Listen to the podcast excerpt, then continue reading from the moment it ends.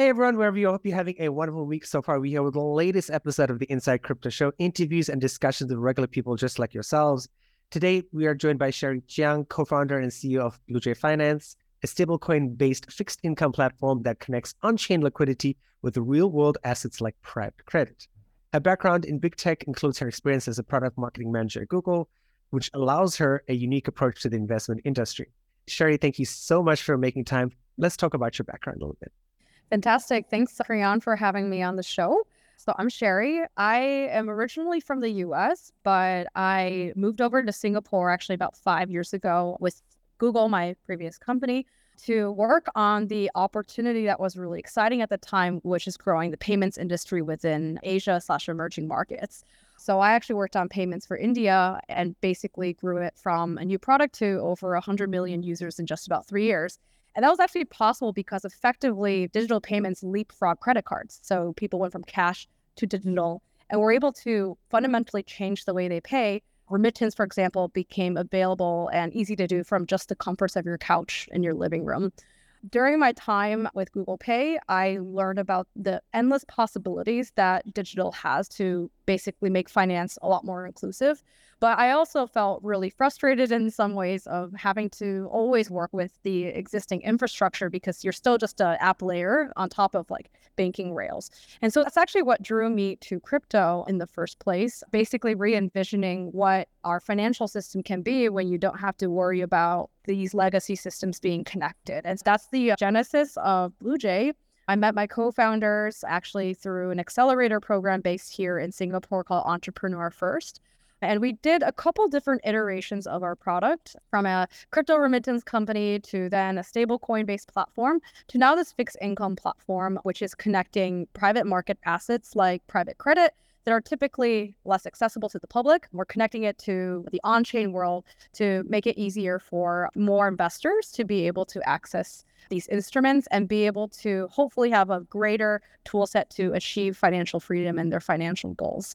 I'm still very much passionate about the same things that brought me over to Singapore in the first place. Asia is a huge market when it comes to credit. There's a lot of capital that is demanded, but less supply, but not enough being supplied.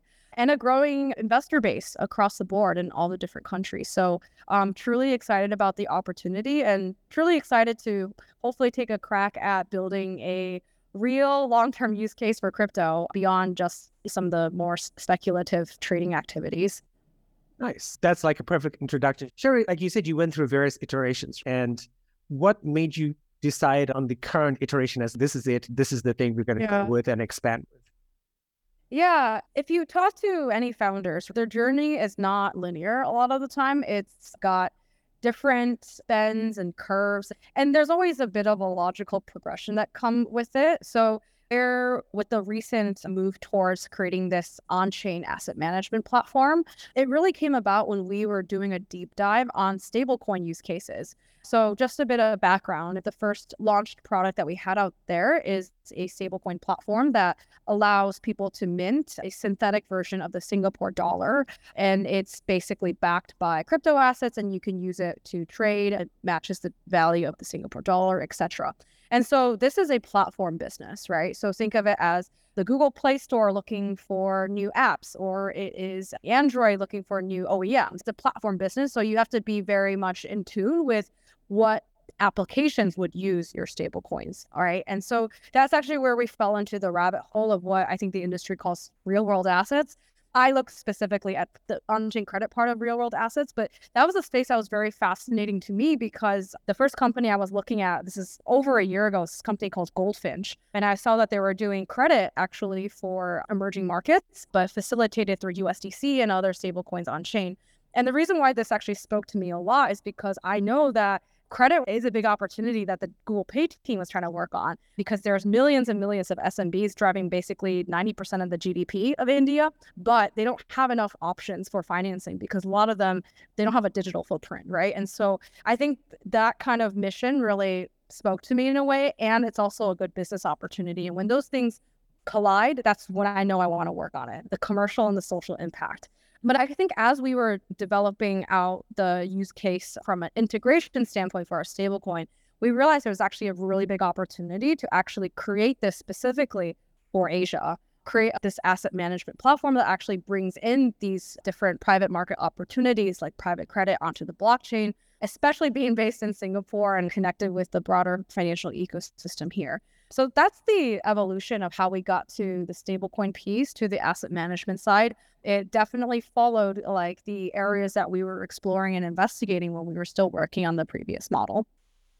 Okay, good. Great explanation. And you were in Singapore, right? And um, yeah. I asked you before the show, I'm like, can we talk about some of this? And I know the last like 12 months or so has been yeah. a bit of a whirlwind in terms of regulation here in, in Asia, right? In Taiwan as well, where we're going forward with regulation, but maybe not as as terrible as it is in the States, of course, being all over the web with Coinbase and Binance and Binance US. And I mean, there's also Singapore as well, because I remember seeing Singapore clamping down a little bit. And I remind everyone, you're not a lawyer, I'm not a lawyer.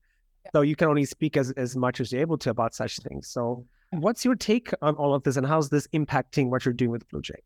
So be- before I say any of this, I always say I am not a lawyer. This is not any legal advice, but this is just observations based on my own layman understanding of it, or at least from my own kind of adjacent understanding. So let's start with Singapore, and then I can talk about the US, which I think is a whole other discussion here. Just for the audience's background, a lot of the disastrous collapses in crypto last year in 2022 happened to Singapore based companies or happened to users that are based in Singapore.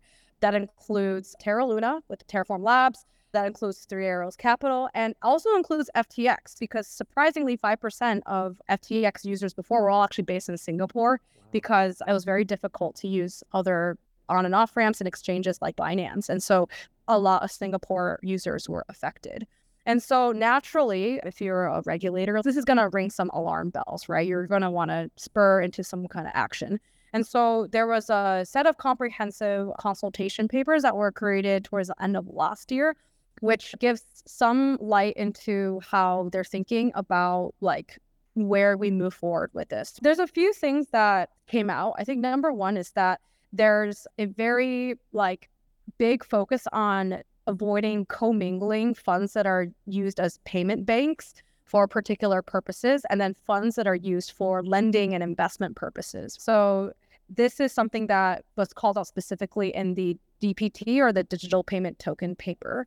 The other part that the Singapore regulators care a lot about is actually protecting retail customers as well. This is to be honest, something that I think is rings true as well for traditional finance and traditional financial products. But the thing that irked, I think, the government the most here is uh, not just the well-off people that were affected, but the everyday man on the street. Right? We're talking about people who bought UST and put it into Anchor Protocol, which gave you 20% APY, which is 100% not sustainable, right? Mm-hmm. This was everyday people that lost money. People talked about very dark stuff, honestly, if you looked at the Telegram chats to FTX, where you have people who actually put their savings in FTX, right? They thought that the yields generated on the platform were much safer than DeFi, where all the hacks happened and all of that. And then again, everyday people lost money. And so these are the people that the government really cares about and really focuses on protecting as investors.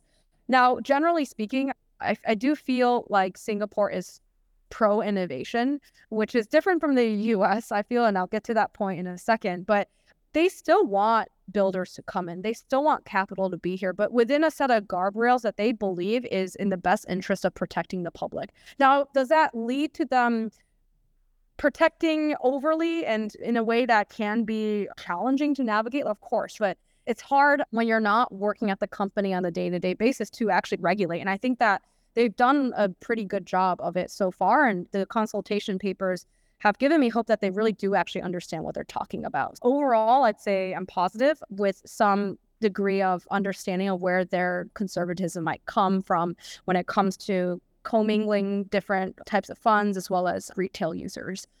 Now, let's go on to the US. Now, it's funny being an American commenting all of this stuff. So I'm just going to provide a perspective that I observe being now outside the country for a couple of years, right? The US has been a place where there's governmental interest, and I think in protecting the hegemony of the dollar, right? Ever since I believe Bretton Woods. Dollar dominance has really been something that we see day to day. It's how global trade happens, all of that. Now, all of a sudden, you have this system, crypto, blockchain, DLT, whatever, come in and potentially pose a threat to that hegemonic position that, or that position that they have and having a strong US dollar being used for everything, right? And so to me, this is the underlying sentiment. I don't always think it's about protecting the public interest in the same kind of vein as Singapore. And you notice it in the way that they're actually tackling some of the Wells notices and uh, people that they're going after. Coinbase, I'll give an example, right? So they've recently come under fire a lot by the SEC. And if you know anything about Brian Armstrong or the leadership team, they've been trying really hard to be compliant for the longest time ever. And they've purposely made trade off decisions to grow slower than other said players who maybe play a little bit faster and looser with rules. They purposely did this to be compliant and literally will go and say, hey, tell us how we can be regulated, right? And they're still getting these uh, Wells notices and notice from from the government.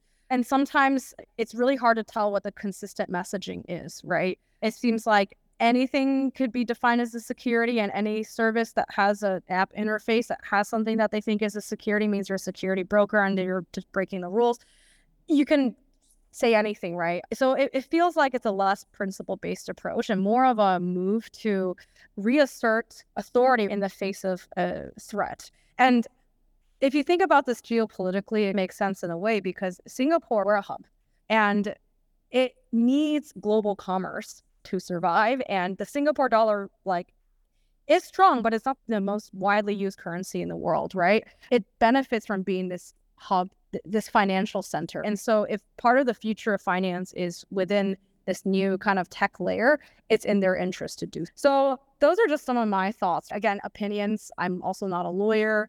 And I do understand that everyone is trying to do what they think is the right thing to do. And this is just how I think about this, everything that's happened on the Regs front in the last few months.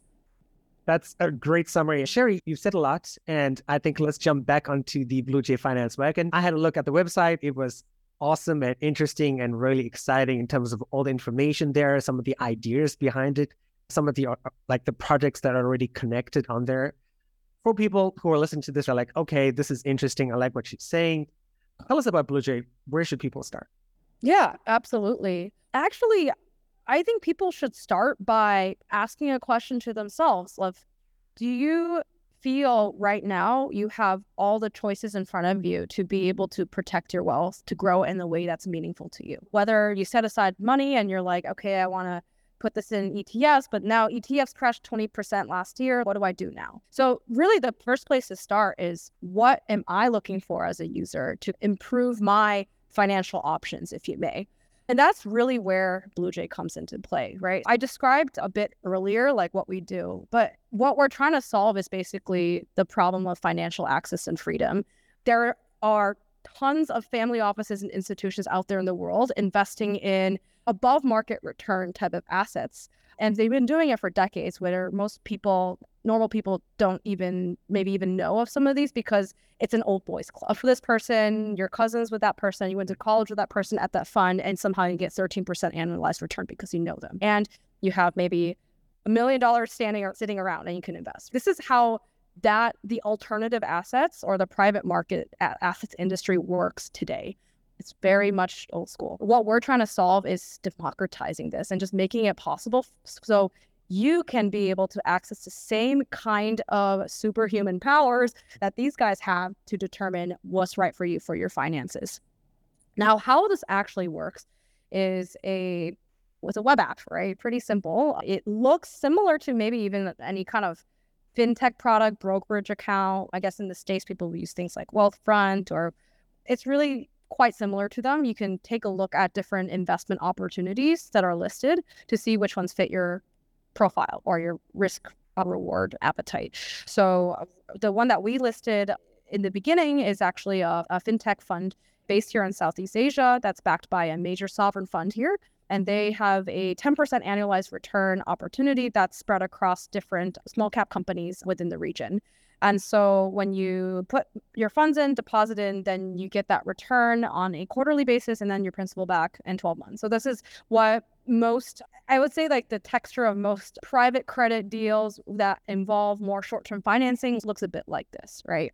For all investors that want to learn more about investing investing that particular asset class i always tell them like do your due diligence. Don't just do it because sherry said so or our other co-founder says dig into who the manager is. There's a whole data room that we have set up where you can actually see the fund see their performance who are their backers who are the companies they fund what's the structure how is it collateral you, and again understand it is complicated, but you should fully do your due diligence. And then we provide the toolkit as well for you to connect with other people to learn. So that's why we have resources online through our own Medium page, and we have stuff on LinkedIn published to explain the basics of investing into private credit. And then we also have a Telegram group currently going on with over 100 people in there where we actually have quite a few private credit professionals or ex private credit professionals there where you can basically ask them any question and learn, right? Mm-hmm. Due diligence isn't just presenting the information, but also presenting the means for somebody to learn more. Getting started really starts with you. It starts with what does this mean to you? What are some of your pain points when it comes to managing money? What are your pain points when it comes to saving up for the house? you've always wanted or the wedding you want to have in a few years, things like that. We're just a toolkit to help you achieve those goals. Nice. That's impressive. And as you mentioned, like a lot of this stuff, like I've lived here in Taiwan for 14 years, and I remember it took me ages to get a credit card. And some of the financial instruments here, even after uh, like almost uh, one and a half decades, is still not available to me. Okay, so you've explained how Bluejay works. And one of the things I wanted to ask is I wouldn't say similar platforms, but similar ideas have a minimal threshold of, and they're usually like in the five, six figure threshold. Is there yeah. a limit for Bluejay? We don't have a limit and i think that's the limit does not exist. But i don't know if people will get that joke but but anyways that's actually one of the main benefits of our platform. Now granted we do make sure that we are serving mostly accredited investors here but the investment size doesn't have to be the minimum of 100k 200k or sometimes 1 million. And it's often set up this way in the traditional world because uh, administratively it's kind of annoying to manage a lot of small checks because they don't have the same kind of efficiencies of doing this on the blockchain. But also secondly is for a lot of these players managing 100000 different lps that are investors is something that is not really within their wheelhouse right? They're used to the same institutions with the same large pockets of money. So we basically make it easier for people to almost make an entry level investment into this asset class. Even if, let's say, they do have 100K of investable capital, do you really want to put 100K in right away before you even you're doing? So there's a bit of data. Let me share this because it's from other platforms, not just ours. Some seen that people will put in 50 bucks, 100 bucks, on the first and second opportunities. And then suddenly on the third one, people will put 50K. So that you're like, oh, wow. Okay. So this person wasn't just a small fish investor, uh, even though they were like putting in like little amounts of not significant amounts of money into the product.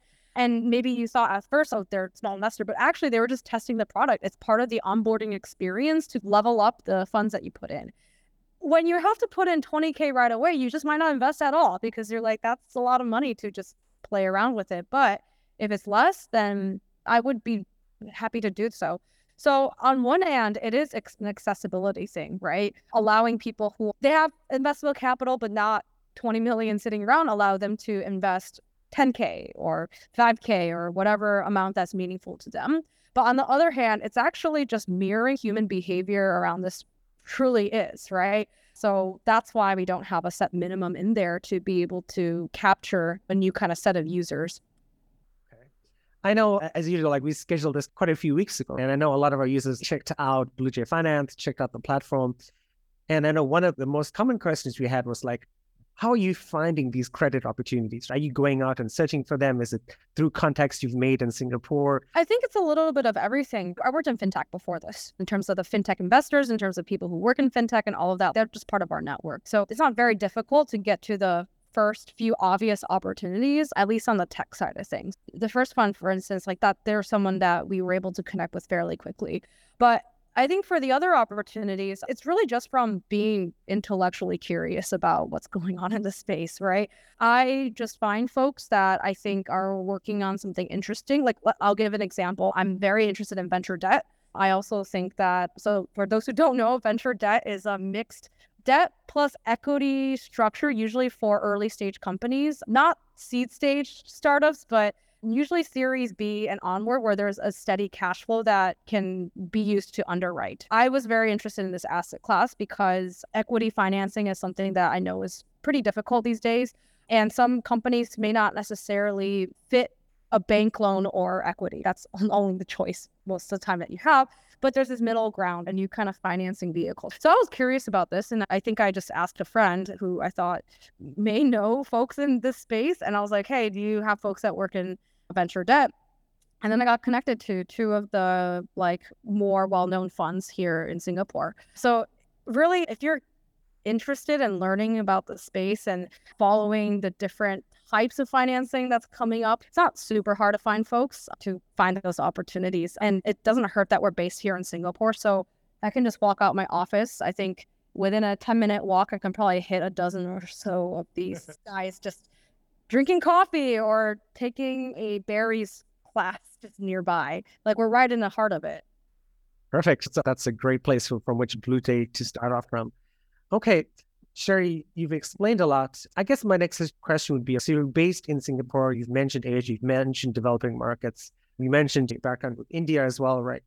You're primarily sourcing these opportunities from Singapore. Is there going to be like extra Singapore opportunities in the future? Are you going to head out to Malaysia or Taiwan or Japan or China mm. at some point in the future. Yeah. Uh, is that in, in the short to medium term or the long term? Are you just going to focus on Singapore while the global economy is currently in the way it is at the moment? Yeah. So I think for the time being, we're focused a lot on Singapore. And this is A, because like the cost of acquisition on the borrowing front is just a lot easier. So it's a walk down the street. But also, uh, we are also, we very much trust the regulatory frameworks also put in place in Singapore. Everyone that we work with has a CMS license, right? A capital markets license, which means that we trust that their legal compliance kind of frameworks are pretty in shape.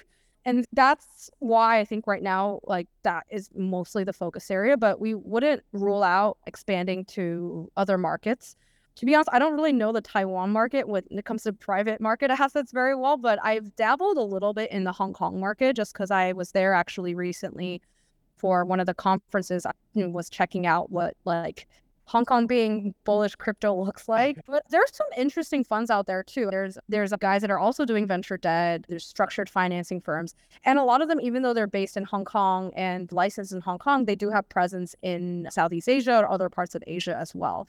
So to me, Singapore is the first obvious choice. And then Hong Kong also has this like pan Asia type of presence. And generally speaking, like solid regulatory framework as well. That would be, I think, a natural next place to potentially look at. But I think for now, like, we're not worried about tapping the ceiling of capital right now in Singapore because the opportunities are really here.